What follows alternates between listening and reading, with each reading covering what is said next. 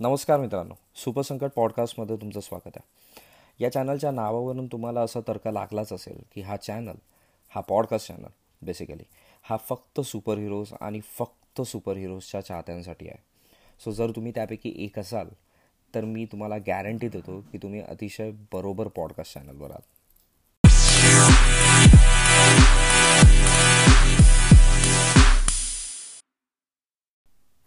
Last वीकला तुम्ही WandaVision season वनचा फिनाले सगळ्यांनीच बघितला असेल. आणि त्याच्यामध्ये आपल्याला एक मिड क्रेडिट सीन होता आणि एक होता एंड क्रेडिट सीन आता तुम्हाला माहिती आहे मार्वलमध्ये ही परंपराच आहे. म्हणजे हे लोक त्यांच्या प्रत्येक मूवीजच्या एंडला एक मिड क्रेडिट किंवा एक एंड क्रेडिट किंवा कधीकधी दोन्ही सीन असतात.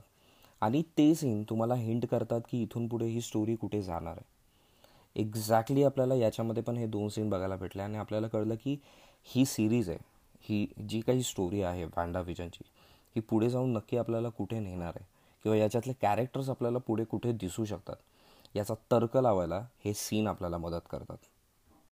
सो इथे आपण मिड क्रेडिट सीनबद्दल बोलणार आहोत. सो या मिड क्रेडिट सीनमध्ये जिमी वू आणि कॅप्टन मोनिका रॅम्बो हे दोघे बोलत असतात आणि बोलत असताना ते लोक डार्सीला थँक्स बोलतात. कारण जेव्हा ते लोक बघतात तेव्हा हेवर्ट्सला पोलीस घेऊन जात असतात. आता तुम्ही सिरीज जर नीट बघितली असेल तर तुम्हाला कळेल की हेवटचा एक्झॅक्टली प्लॅन काय होता आणि कसं त्याला या सगळ्यामध्ये वँडा जी आहे ती या गोष्टींना मॅन्युप्युलेट करते हे दाखवायचं होतं. बट ते नाही झालं थँक्स टू आपले सपोर्टिंग कॅरेक्टर्स आणि त्याच्यानंतर एक पोलीस ऑफिसर येते फिमेल पोलीस ऑफिसर ती कॅप्टन मोनिका रॅम्बूला सांगते की तुम्हाला थिएटरमध्ये बोलवलं आहे तिथे जवळपास एक थिएटर असतं. मोनिका रॅम्बू त्या ऑफिसरबरोबर त्या थिएटरमध्ये जाते.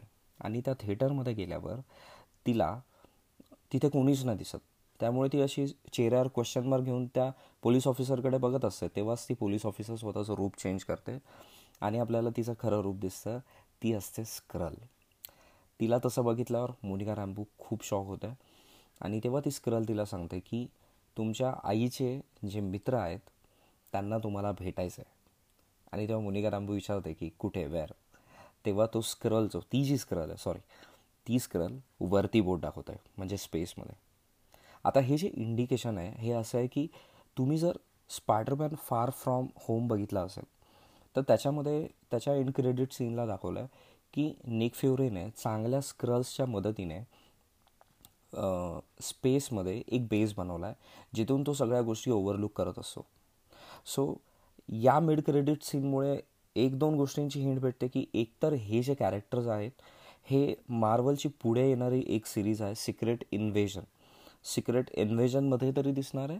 Or else captain Marvel two पण येणार आहे ज्याच्यामध्ये स्क्रल्सचा तितकाच इम्पॉर्टंट पार्ट असणार आहे.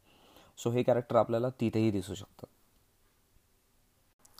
सो आता आपण बोलणार आहोत एन क्रेडिट सीनबद्दल एन क्रेडिट सीनमध्ये कॅमेरा एका अशा ठिकाणी जातो जिथे फक्त एकच घर दिसतंय आणि त्या घराच्या बाहेर आपल्याला वॅन्डा मॅक्झिमो बसलेली दिसते. तिच्या हातामध्ये चहाचा कप असतो.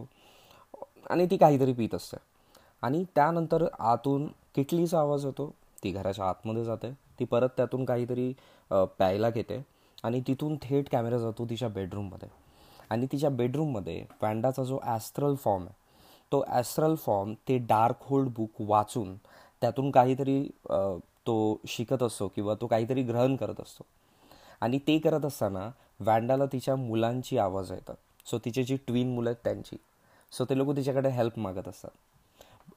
सो यावरून असाही तर्क लागू शकतो की ती जी ट्विन मुलं आहेत जी तिने वेस्टव्ह्यूमध्ये क्रिएट केलेली ती मुलं मेली नाही आहेत किंवा जेव्हा वेस्टव्ह्यूमधलं मॅजिक वॅन्डाने संपवलं तेव्हा ती मुलं संपली नाही आहे ती कुठेतरी एका दुसऱ्या युनिवर्समध्ये जाऊन मे बी अडकली असेल आणि फ्युचरमध्ये चान्स आहे की ही दोन मुलं जी आहेत ती आपल्याला दिसणार आहे. कारण कॉमिकनुसार जर आपण बघितलं तर पुढे यंग ॲव्हेंजर्सच्या टीममध्ये बिली आणि टॉमी हे त्यात त्यामध्ये आपल्याला दिसण्याची पॉसिबिलिटीज आहेत.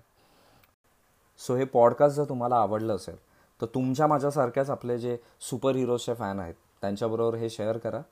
डिस्क्रिप्शनमध्ये मी माझं इंस्टाग्रामचा आय डी दिला आहे तिथे तुम्ही मला फॉलो करून तुमचे कमेंट आणि सजेशन देऊ शकता. सो आपण भेटूया पुढच्या पॉडकास्टमध्ये